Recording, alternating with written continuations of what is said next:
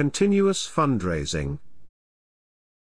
Startup fundraising stages have been blurry for a long time already. If it is not convertible notes that you pop like soda then it's the round name prefixes pre or late or the actual round amounts that have been going up significantly. The notion of making a funding event is also evolving. Often, it takes a long time to get everybody in sync to close a round. Yet, the world does not revolve around your startup nor your expenses wait your investors. The reality is that continuous funding is the answer. It's like sales. You just have to do it all the time. When you find a suitable investor, take the money. You can still cadence your valuation around a total target, but you don't wait till everyone has arrived.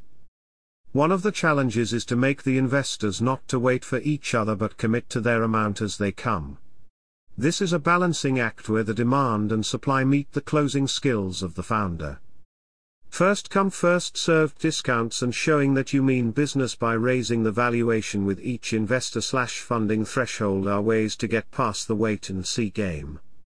Standardizing the documentation including the investment and shareholder agreements to reflect the new reality makes life more efficient and easier.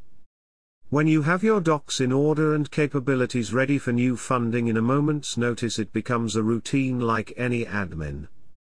Practice makes perfect but actual revenues make winners.